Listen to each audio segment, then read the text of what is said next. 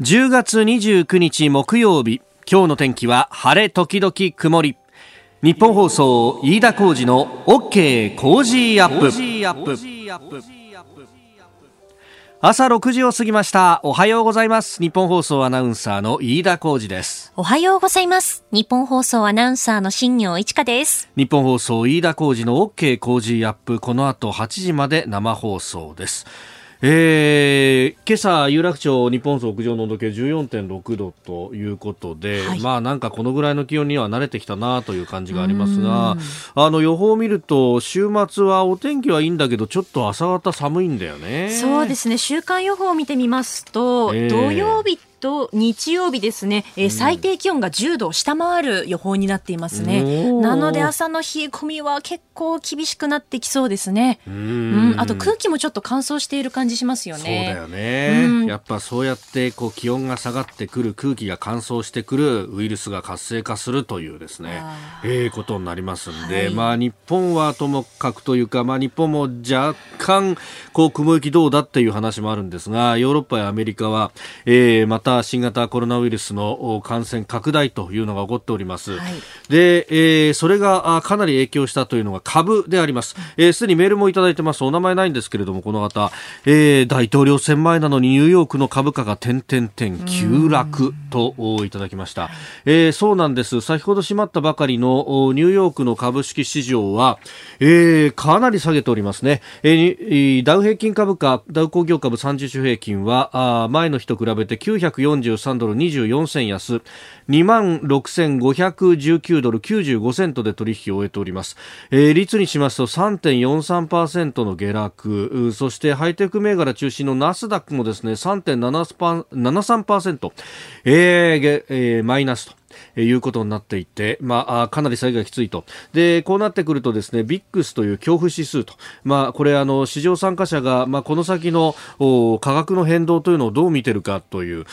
ことの指数なんですが、これはかなり悲観的な方に触れてまして、前の日よりはあ20%恐怖指数が高くなっていると、えー、40.28ポイントということになっております。まあ、これ、影響はですね、かなり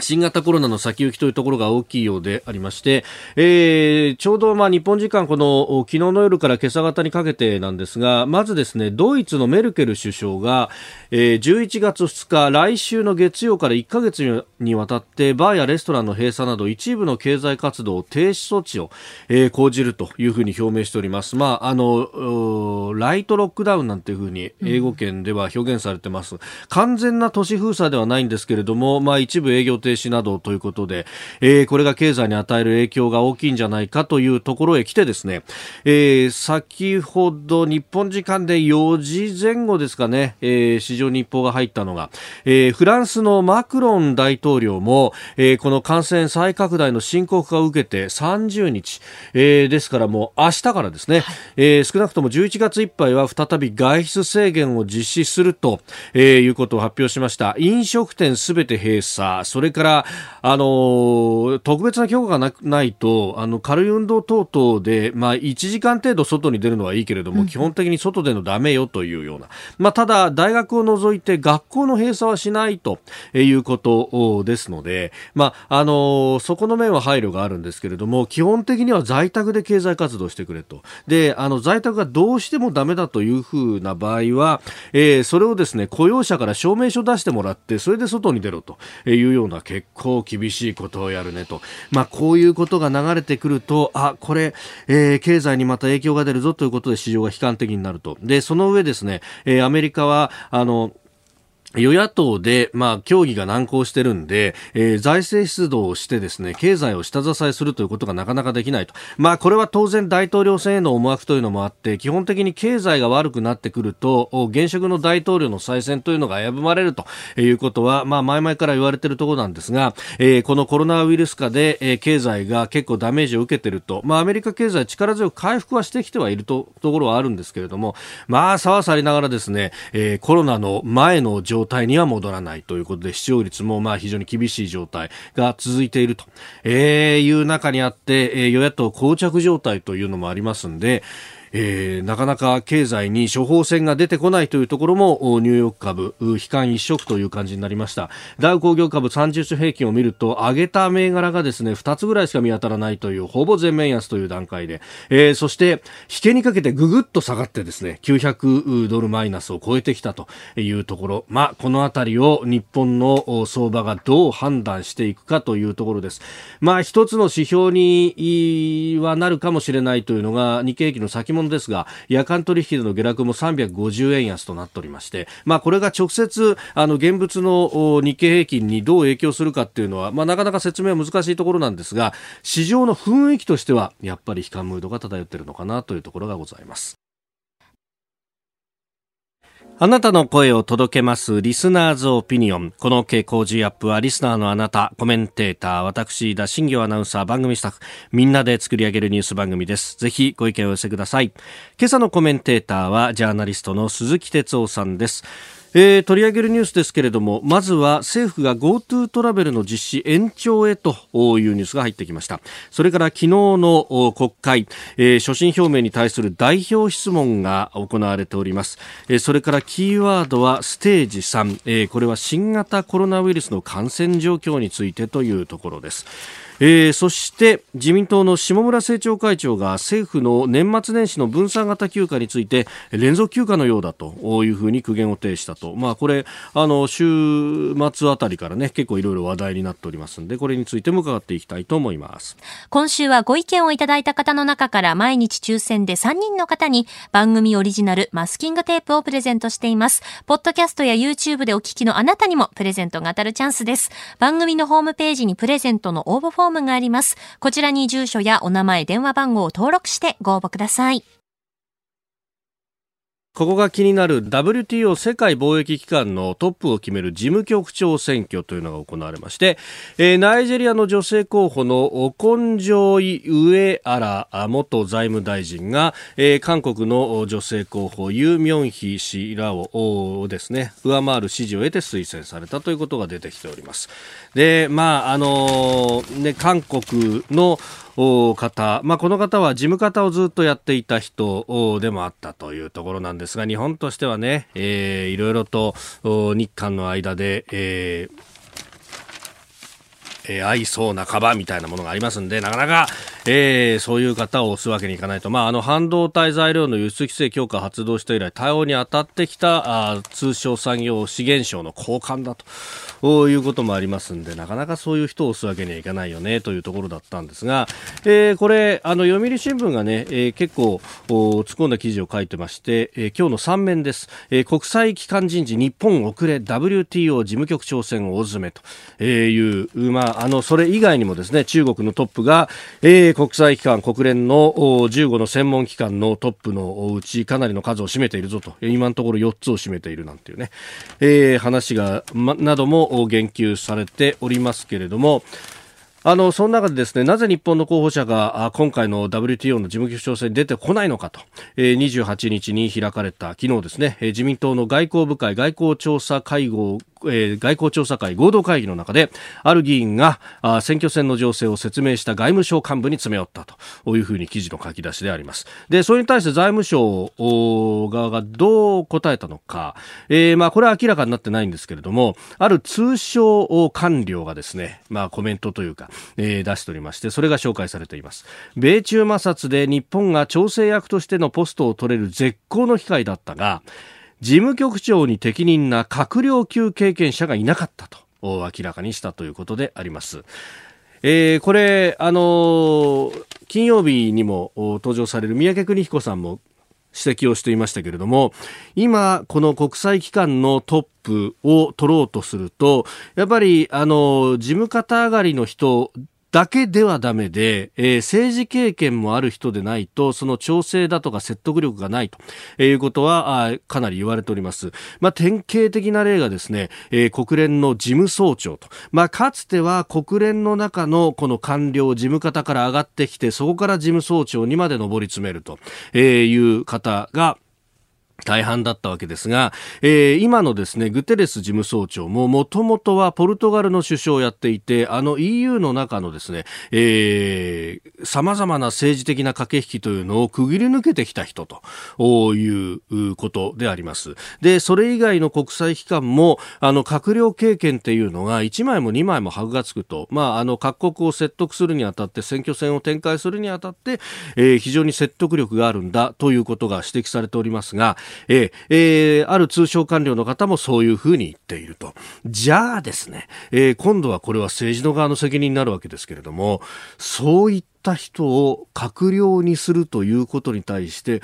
あんたたち本当に賛成できんのかと、えー、えー、なんか、内閣改造が囁かれるたびにですね、えー、待機組が何人いるだとか、今度はこの人を押し込まなきゃいけないだとか、えー、俺はずっと待ってるんだみたいな、当選何回とかですね、そういったことばかりが注目されるというような、えー、この、あの、順送りの人事をやっているさなかにですね、えー、この、まあ、外交部会、外交調査会の合同会議で、なぜ日本の候補者が、え、今回の事務局長選に出ていないのかって、え、お前ら文句つけんだったら、それ相応の覚悟しろよ、というような感じが非常に私には見て取れます。まあ、結局ですね、あの、自分たちの既得権の部分は全く手をつけずに、批判でき、批判できるところだけ批判するってことだと、おそらくは世の中変わっていかないんだろうということが、こんなところにも垣間見えるな、というのが、今回のこの人事。まあ、その上ですね、えー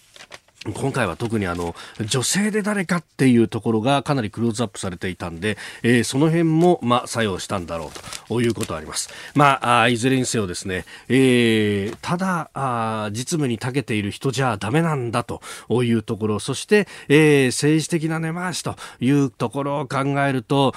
中国に持ってかれてしまうんだというところ、まあこれ本当あの考えなければいけないところなんだろうなということを切に思っております。えー、ご意見お待ちしてます COZY コージーアットマーク 1242.com ですあなたの声を届けますリスナーズオピニオン。まあ、あのニュースに関して様々メールやツイッターをいただいております。えー、あの、先ほどですね、番組が始まる前ですがツイッターで KM98 さんから、えー、ツイートをいただきました。国会について、えー、ヤジの自粛を要請したいと、えー、民間のイベントを見習ってほしいと、まあ、これはおそらくあのコロナ対策などなどを念頭に置いてというところですが、まあ、確かにですね人が集まるイベントを基本的にこうあんまり声を出さないでねっていうのを例えばプロ野球であったりとか映画館であったりとかでやってる中で、うん、いやーすげえ思いっきり声出してましたね。あれいいのか？しかも密室ですからね、うん、えー、3密の環境の中でみんなが、えー、声を出すと。ええ一番分かってねえのは国会議員じゃねえかというのは、ものすごく思ったりなんかいたしますが、ええー、ヤジは議場の花なんだそうでございます。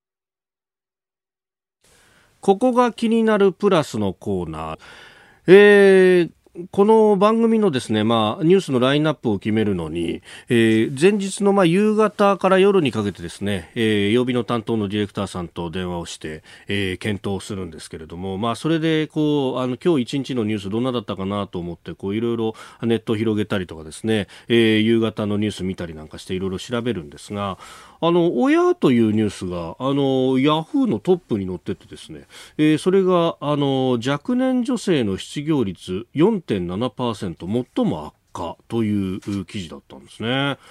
これ、あのまあ、新型コロナウイルスの影響等々でということでですね、まあ、あの非正規の雇用が多かったりとか宿泊や飲食へそのコロナの影響が直撃したりなんかしてという記事なんです。で、え昨日のですね10月28日夕方あ、まあ、6時前ぐらいに、えー、共同通信からこれ配信されている記事なんですけど、えと思って。というのはですね、これあの、失業率っていうのは、基本的に総務省の労働力調査で出てくるものなんですけれども、あれ、あれ、今日ってこれ、労働力調査の発表日だったっけ？と思ってですね、あ、しまった、俺見忘れてたと思ってですね、総務省のページを開くと、えー、総務省の労働力調査、確かに出てるんですけれども、出てるんですけれども、えー、日付を見るとですね、令和2年10月2日ってなってるんですよ。あれ？で、もう一回、こう、記事を見直して、あれ、記事の方を見るとですね、えー、労働力調査で分かったと。で、えー、その、いつの数字？と思ってみると、えー、8月の数字だと。えー、ちょっと待って待って、8月の数字っていつ出たっけ？ってもう一回この労働力調査のページを見ますとですね、えー、10月2日に発表されている、えー、労働力調査、括弧基本集計、2020年、令和2年、8月分って書いてあるんですよ。あれおかしいな、これ。今日のニュースじゃねえじゃんっていう話で。今日のニュースじゃねえじゃんどころか26日前のニュースなんですよ。え？ー、と思って、え、じゃあ何？これ、あの、新しい改定値とかが発表されたのかと思ってですね、私淡くってこの、統計局のページをこうずっとこういろんなとこクリックしたんですけれども、いや、おかしいな、これ、あの、一番新しいのはこの10月2日分だぞと思って。で、今度10月2日分のですね、労働力調査、の、あの、これ、概要、結果の概要というのが PDF ファイルになって、え上がってます。で、これずっとこう見ていくとですね、えー、見ていくと見ていくと5ページの一番後ろのところにですね、えー、年齢階級別という数字が出ておりまして、えー、季節調整済みの値で15からあ25から34歳の女性、えー、4.7%あれ？共同に書いてある記事と全く一緒じゃんっていうですね。ってことは何か？共同は、これね、しかも共同の記事がすごいのがですね、えー、ね、年代別、男女別で見て、この25歳から34歳の女性が、失業率4.7%に上昇し、顕著に悪化したことが28日、総務省の労働力調査で分かった。いや、総務省の労働力調査で分かったのは10月2日で、28日に分かったのはあなたたちなだけでしょっていう話で、あれ？なんだこの記事っていうのがですね、えー、私とちょっと呆然としてしまいまして。で、で、さらにね、あの、こっから先は私の想像でうがった見方なのかもしれませんが、じゃあなんでこれ26日も遅れてこんな記事出してきたんだよという話なんですよ。昨日どういうことが行われていたかというと、国会でまさに、えー、所信表明演説に対する各党の代表質問が行われて、そこで経済についての様々な質問が出た中でですね、えー、確かに雇用に非常に影響が出ていると。で、えー、全体で言うと失業率は3%、まあこれだって上がってきた数字ですけれども、とはいえ、えー若い女性というところにスポットを当てると4.7%まで上昇してるじゃないかと。これね、あの、昨日は、えー、調査方法でこうスピンの効いた記事が出てるぞっていうのを高橋洋一さんが指摘してましたけれども、今日はですね、これ、あの、日付をずらすことによってスピン効かせてねえかと。これ、あの、忙しいからみんなね、こんなあの総務省の統計局のページまで行って労働力調査の PDF をいちいち開けてですね、それをまたこのちっちゃいポイントのですね、えー、文字を目を皿のように頭からケツまで読んで、そしたら一番判決に載ってるみたいなデータまで見ないわけですよ。見ないわけですよ。で、見出しだけ見たら、ああ、またやっぱコロナと経済の両立なんて総理は言ってるけれども、そうは言ったってコロナもこれから先蔓延するかもしれないし、実際それであっても経済影響出てると、それに対して総理何の手を打ってないじゃないかみたいな風に、こう、直結してもおかしくないと。いや、これね、これもね、だから、誤報ではないんです。全く誤報ではないんですよ。全全く誤報ではないんですけど、これをじゃあ10月2日の朝発表されたものをですね、10月2日ないし3日に記事にした時と、この国会論戦が始まってきた10月28日の夕方ないし29日の朝刊で記事にする時とで、印象全く違うじゃないですか。これね、こういうことをメディアはやっちゃいかんだろうというのをね、非常に感じて、だったら、だったと、だとしたら、新しい情報が入ったならまだわかるけど、そうでもないんだったら、2日の調査ってちゃんと書けよと、見出しでね。じゃないと、みんな新しい情報が入ったって思うわけですよ。これニュースじゃないんです。オールドなんですよ。これ出しちゃいかんだろうという。ね、私非常に感じるんですけれども、どうですかね？こんなことを思うっていうのはただただマニアックなニュース親父のだけなんですかね？さあ、7時台はコメンテーターの方々とニュースを掘り下げてまいります。今朝のコメンテーターはジャーナリスト鈴木哲夫さんです。おはようございます。はい、おはようございます。よろしくお願いします。えー、ジャイアンツ優勝間近というニュースが出てきました、ね、いやいや今日ね、パリーグは。でしょ？いや、パ・リーグやっと来ましたよ、西武。ね。これ、あの、なんかロッテとソフトバンクでね、上で争ってると思ってたら、そうなんです。西武とロッテの差ノーマークだったでしょ？僕はもうそこしか見てない。そこしか見てない。じわじわじわじわ。とにかくね、もう、優勝はね、もうあれなんだけど。優勝はもうね、決まっちゃったから、ね。CS でね、まあ、セリーグこないからね。そうなんですだからあれだけど、そこで。セリーはクライマックスがあって、で、今回はクライマックスも変則で、うん、2位、1位と2位がやるっていう、ね。そうです。3位はだからないんでね。で、ここがまた1ゲームしか差ないじゃないですか、ロッテセーブ。そうなんですよ。だから、まあ、あの、いい感じです。いい感じ。いい感じ。いい感じ。だけど、ピッチャーがな。やっぱり、まあ去年も一昨年もずっとね。ここって、だから、まあ、そう、もうとにかくそう頑張ってほしい。ああどうですかこれソフトバンク内川選手対談なんてのも出てきましたよね。ねいや、あのーちょっとね、私、福岡の、ああ福岡のの、局にも行っててね、はい。あの、ええあの、ええホークスをすごく特集してるんだけど、はい。やっぱりもう、この人は、なんていうかな、まあ、ある種精神的支柱でもあるしね。うん。そうでしたようんねただね、あそこ、あの、ホークスってほら、どう見てて思うけど、代替わりがうまくいくんですよ、いやー本当ですよね次から次出てくるでしょ。うんだからまあ、内川さんも、まあ、そんなに、いや、あの、心配しないで、うんお疲れさんって言ってやめていけるのかな。うんん羨ましい。羨ましいですよね。えー、西武は1ゲーム差というところ、まあ、こっちもね、実は注目というところもあります。はい、よろしくお願いします。えーシャープナイトをお聞きいただければと思います。ここで、ポッドキャスト YouTube でお聞きのあなたにお知らせです。ラジオの日本放送飯田浩司の OK 工事アップではお聞きのあなたからのニュースや番組についてのご意見お待ちしております。ぜひメールやツイッターでお寄せください。番組で紹介いたします。どうぞよろしくお願いします。では最初のニュースこちらです。政府 GoTo トラベル実施延長へ。政府は昨日観光支援事業 GoTo トラベルについて来年1月末までとしていた実施期間を延長する方向で検討に入ったことが分かりました。予算や延長の幅については今後の新型コロナウイルスの状況などを踏まえながら判断する見通しです。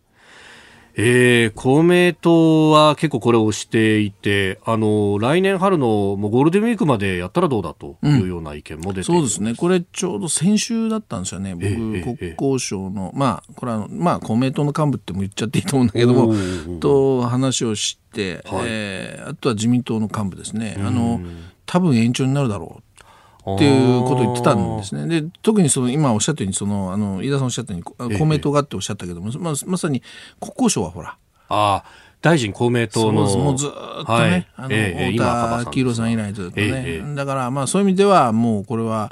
あー一押しとももっとやろうと。であのこれ僕ちょっとあの仕事で割と移動をね、はい。あのするんですけどね。あの飛行機がね、もう今満席なんですよね。でこれあのそもそも便を減らしてますから、うんうんうん。あのーなんだけど、それでもね、はい。やっぱり、そうだな、この夏ぐらいまででもまだ、ええ GoTo とかもちろん始まってたけども、まだこう、うん半分ぐらいとか、3分の2ぐらいとかだったんだけど、もう今、満席。で、そのね、やっぱ多くは、あの、旅行ですよ。それでえー年配の、あの、ご夫婦とかね、あの、で、降りたらそこで旗持って、まあ、要するにツアーですよね。なるほど、パックツアーうん、だからあこれやっぱもう GoTo がね、あのものすごくまあ生きてんだなとでこれは効果あるしねはい。でただやっぱりその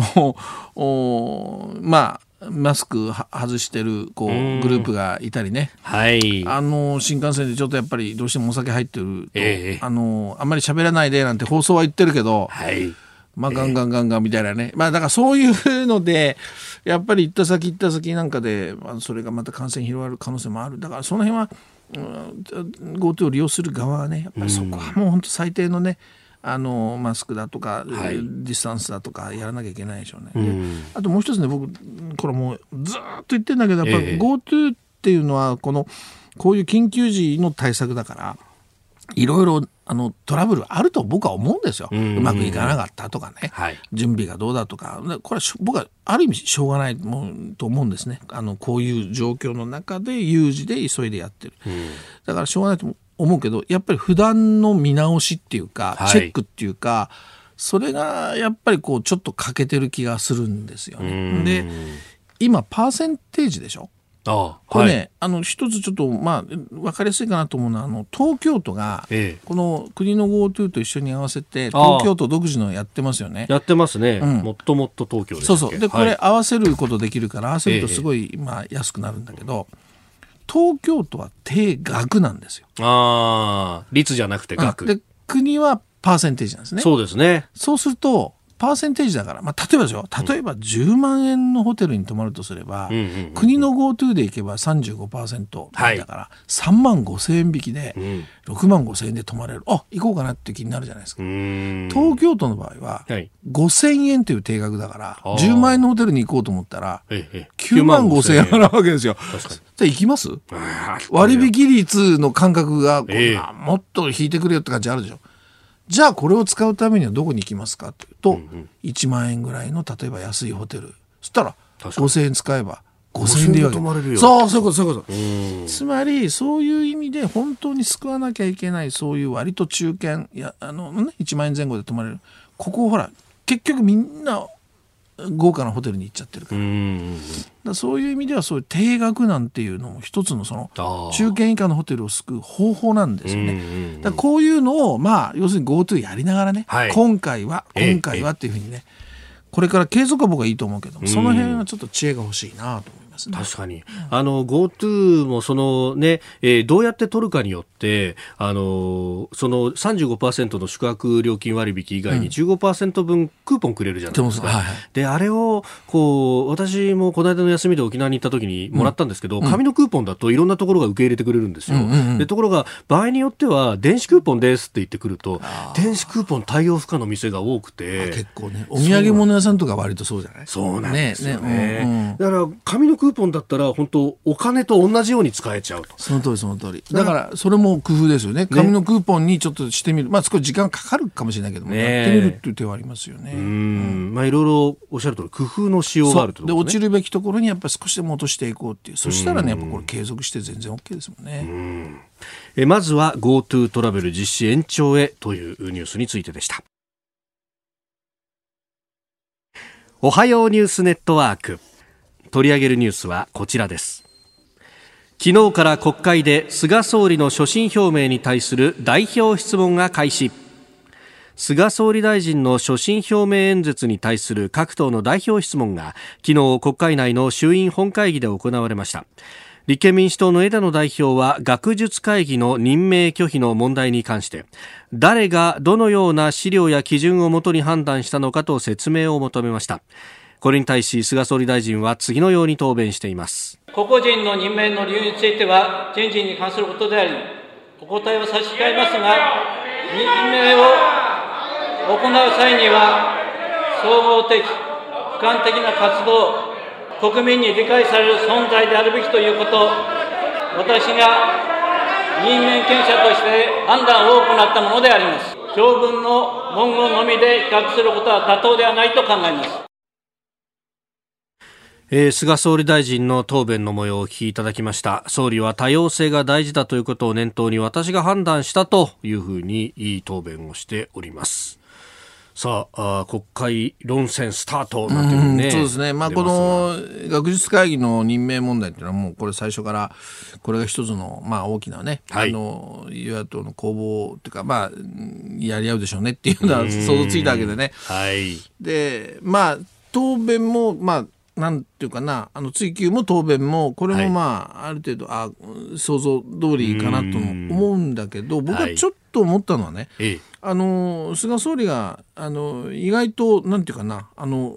少し強めというかね、うんうんうんあののトーンに変わったなっていうのがあるんですよね。はい。でもう少しまああののらりくらりってわけじゃないけれども、ええわ割とこう淡々と同じことを繰り返すのかなと思ったけど、はいまあ例えばその今ねあの音でももう聞いたような感じで、はい。うんそうやっていくとやっぱりさらにそこをまた議論になんてことになるんでね。はい。なんかより強い平行線みたいになっていく、ただの平行線がね、よりもうこう強固な平行線のようなね、はい。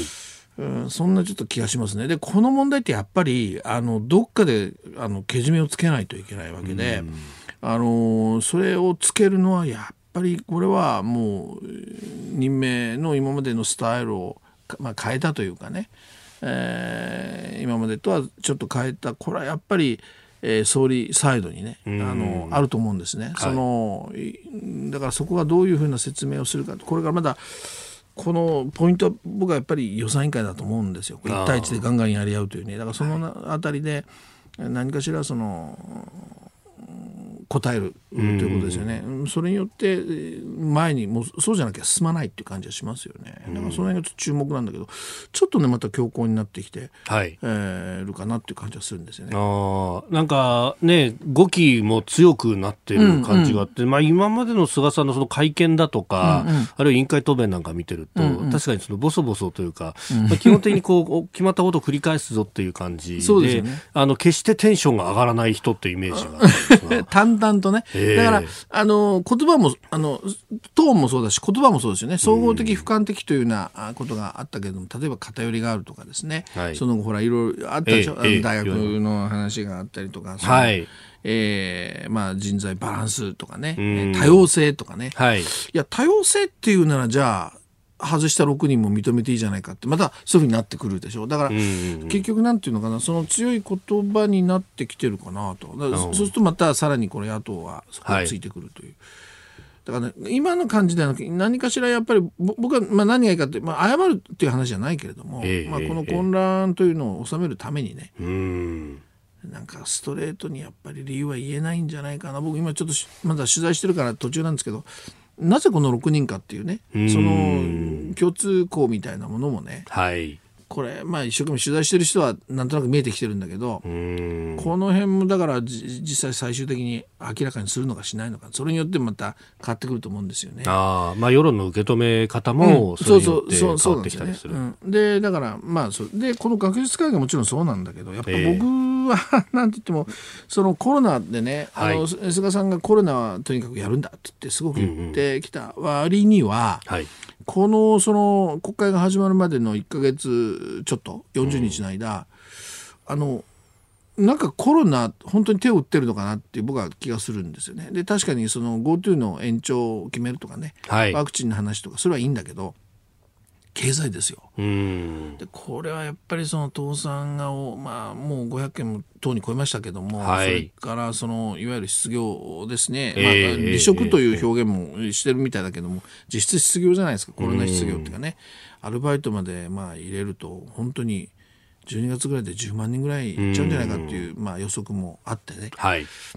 ここに対して何をするのかっていう、ええまさに経済ですよね。でやっぱり財政出動を含めて、はい。今三次補正って言われてますけど、ええこれがね、やっぱり少しでもいいから何かしら形が見えてこないと安心できないですよね。年末年始、それから年度末が今から来るわけでしょ。そうですよね。うん、だからそこがね、僕、ちょっと、まあ、あの、んなんだろうな、コロナ対策、経済対策ね、はい。ここが滞ってるんじゃないかなって思うので、ああ、確かにな、これね、この臨時国会ではまあ議論せず、その先の通常国会の冒頭でっていうような話が出てくるん遅くないですか？そうなんですよ。遅いと思うんですよ。うん、だから三次補正案が12月までにまあ出るとしてね、形が。で、15か月予算というふうになるかもしれない。ええええ新年度と合わせてね。はい。だけど、それじゃあ実際審議するのは、来年の通常国会の、あ冒頭ってことになるわけでしょ。うん。で、そこでやって成立して、まあ、例えば2月に成これ解散がちょっとまた、うなるかっていうのがね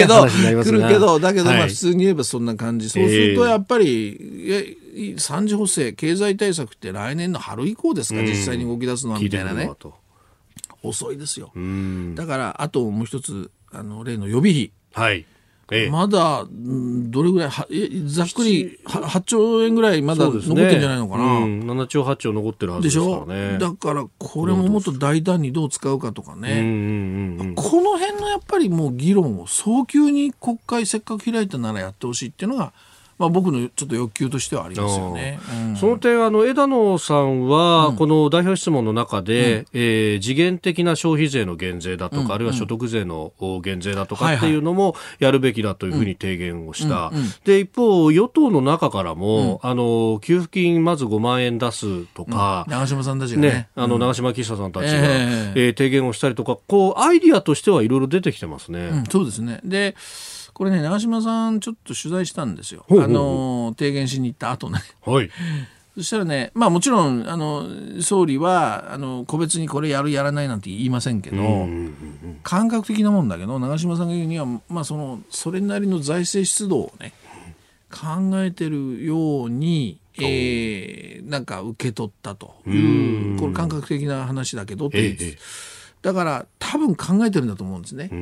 であの後にこう三次補正の話なんかもちょっといろいろ出てきたんだけれども、はい。だからそれはもう早くね、ええやってほしい、ええで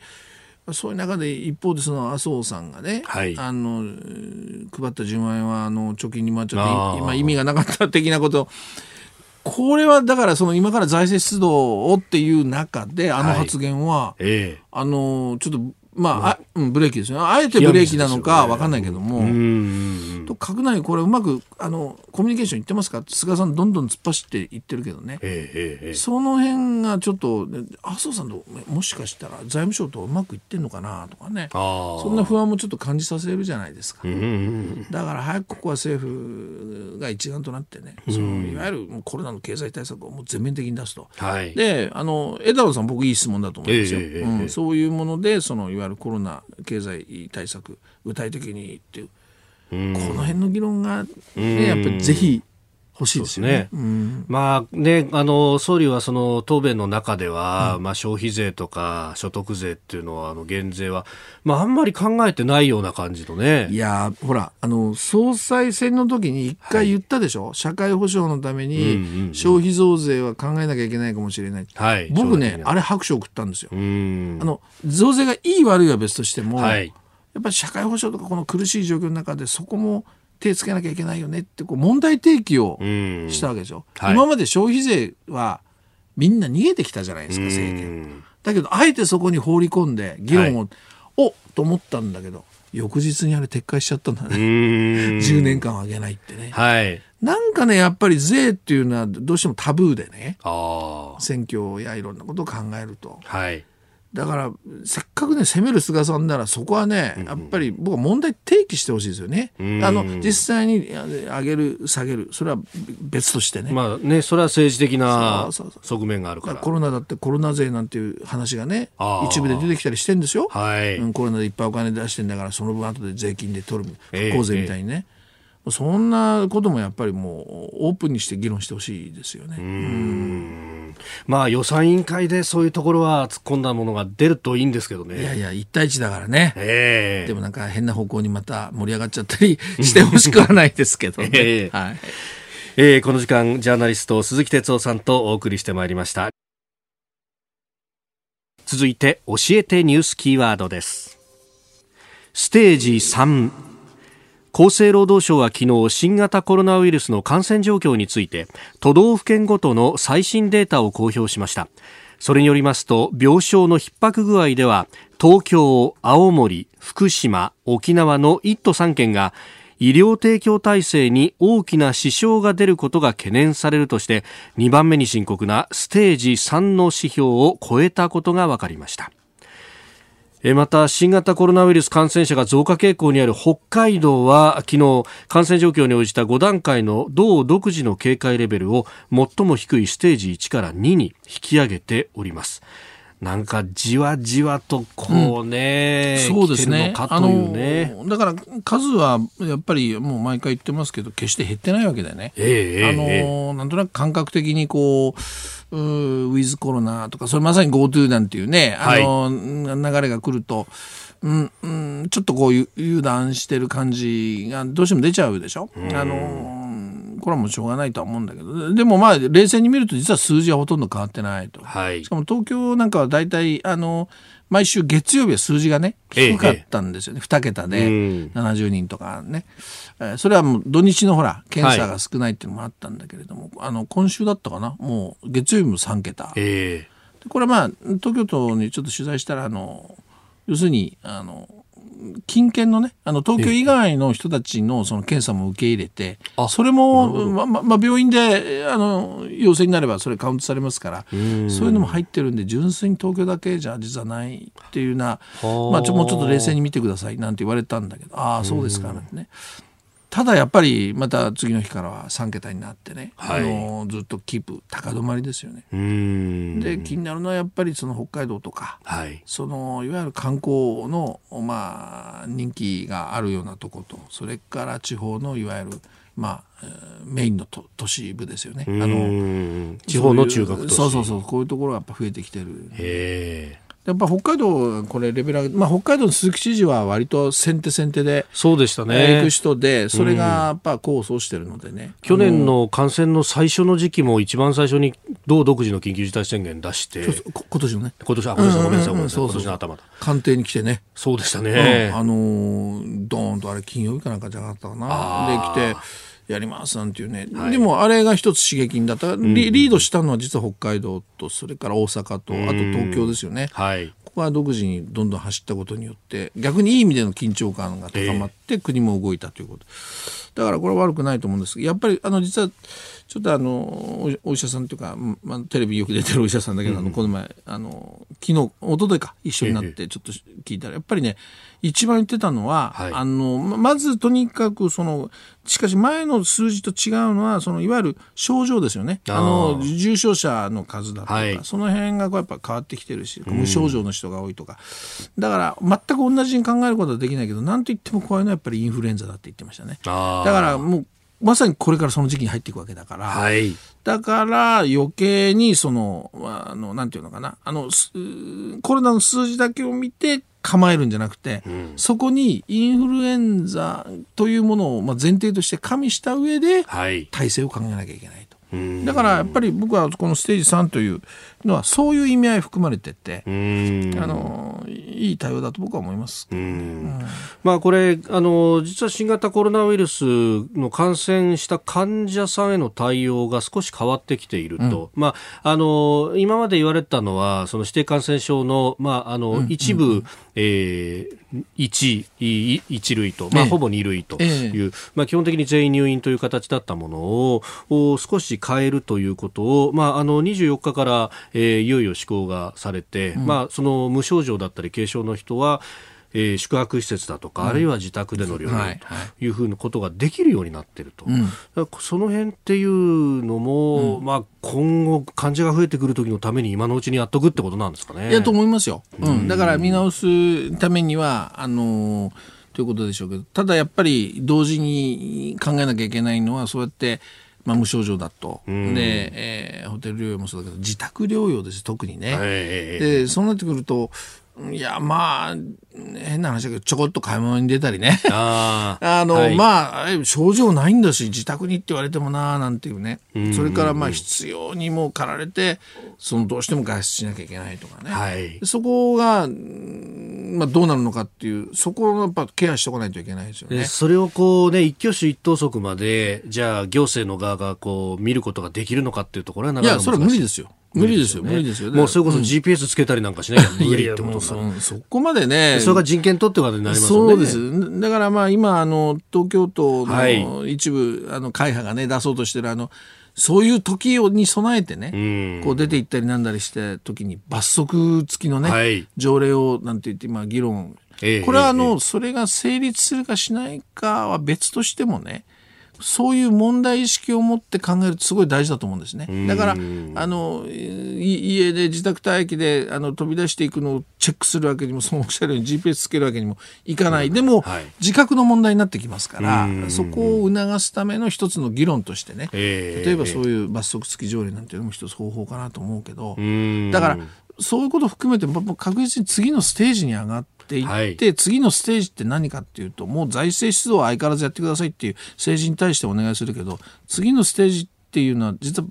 僕ら一人一人の、はい。なんていうかな、あの、心構えとか考え方、うん。これも一つステージは、が変わるということですよね。うん。だからその中でどういうふうに僕ら今まではマスクしてとにかく外で出ないとかはい。喋、らないとかなんとかあったけど今度はウィズコロナの中で自分で何を気をつければいいかっていうのをまあ一つ考えるだから個々の中でもステージが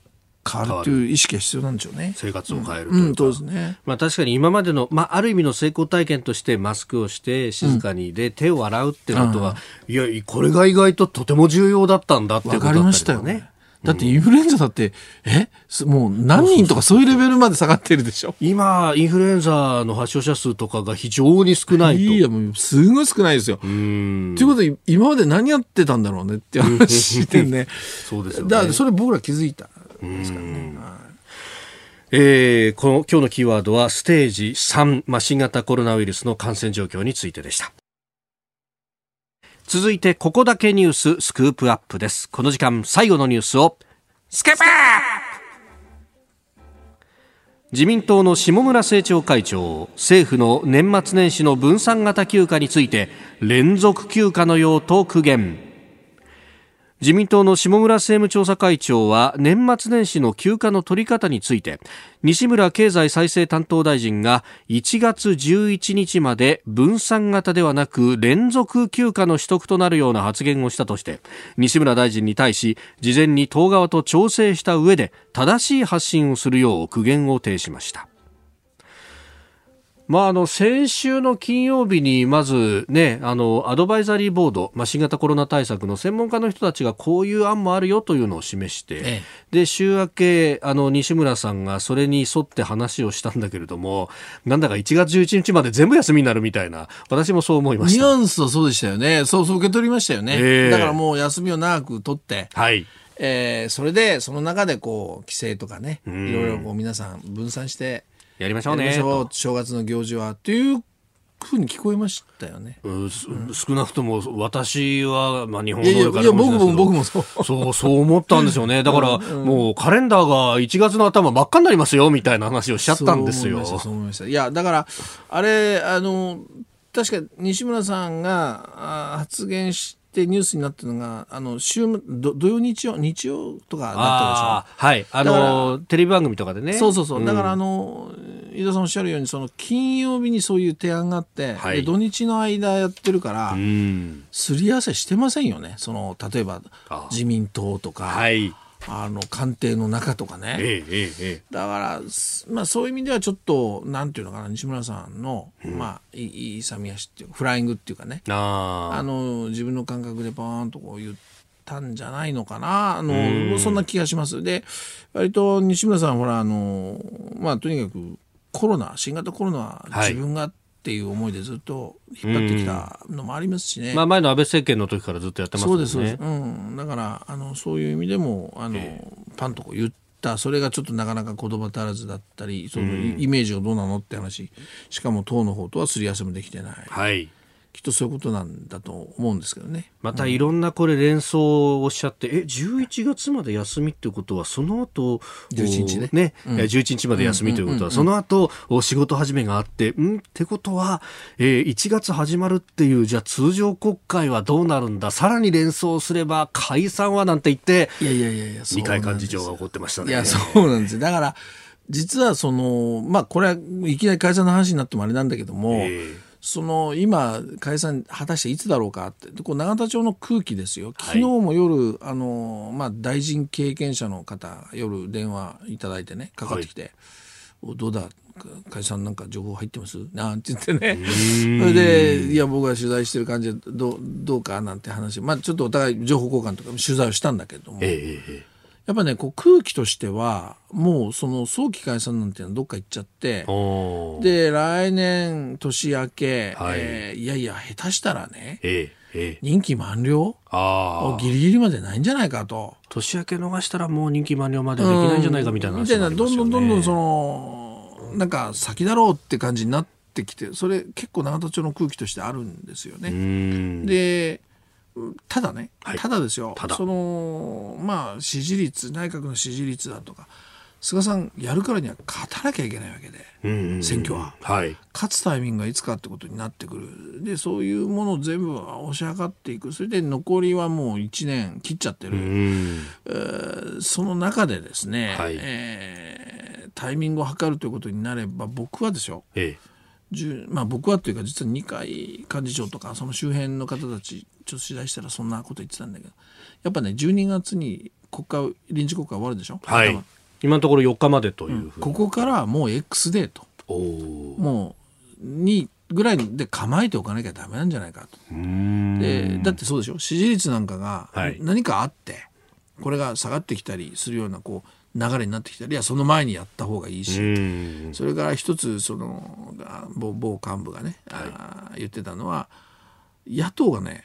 野党もねもうしばらくないだろうっていう空気になってるんですよね。はい。せっかく一つの党になったり、ええええこええ。う選挙近いぞってこうなってたのがいやちょっとないんじゃないのっつって少しこうん緩ん。できてるそうそうそう。うん。これチャンスですよね。ああ仕掛ける側からすると、そうそう。それから来年はやっぱりもうなんつっても連立パートナーの公明党がはい。もう全てをかけて戦ってるようなね都議選があるわけですねはいこれ夏にありますけど、ええ7月だ7月だけ外せばいいじゃなくて選挙に向かって走っていくわけだから、んその前の3か月4か月いやできれば半年はいこれぐらいはもう都議選に集中したいわけですよ。そこは勘弁してくれ。うんなんてことを考えるとまあ確かにいつあってもおかしくないということ、ええええだだからそういう意味ではね、はいその12月以降、まあ、1月の冒頭この辺はやっぱり政治日程としては、やっぱりきちんとはい。それなりのみんなこう一つ意思をえー疎通を図りながら開けておかなきゃいけないわけじゃないですか。そのフリーハンドで。そういうことそういうこと。うん。それをね、はい。要するにその、ええええ休みも増やすとかね、え要するに社会の流れを変えちゃうわけだから、え予断を与えることになると。それで、じゃあもう10 10 11日まで例えば休んでてね、はい。えー臨時国会だけは始めるのかって話になるわけだしね、だから、えそういうことはまあちゃんとお前政局考えれば分かってんだろうというのがやっぱり僕は二階さんの本音だと思いますよ。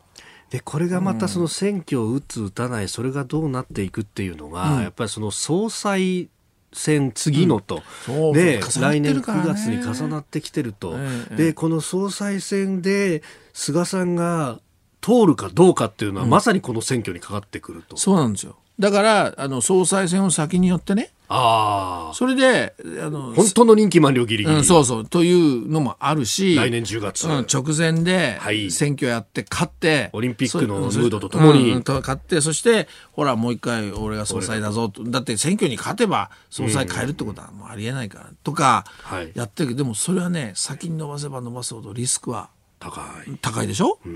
どうなってるかだって分かんないんでしょ？オ去年のリンピックだ今時期ってそうですわかんないですよね。去年の今時期は、あの、ラグビーワールドカップが終わって、いや、来年はオリンピックで、これひょっとしたら安倍さん4戦もみたいな話が出てた時期ですからそうそう安倍さんが辞ね。めるなんて誰も思ってなかった。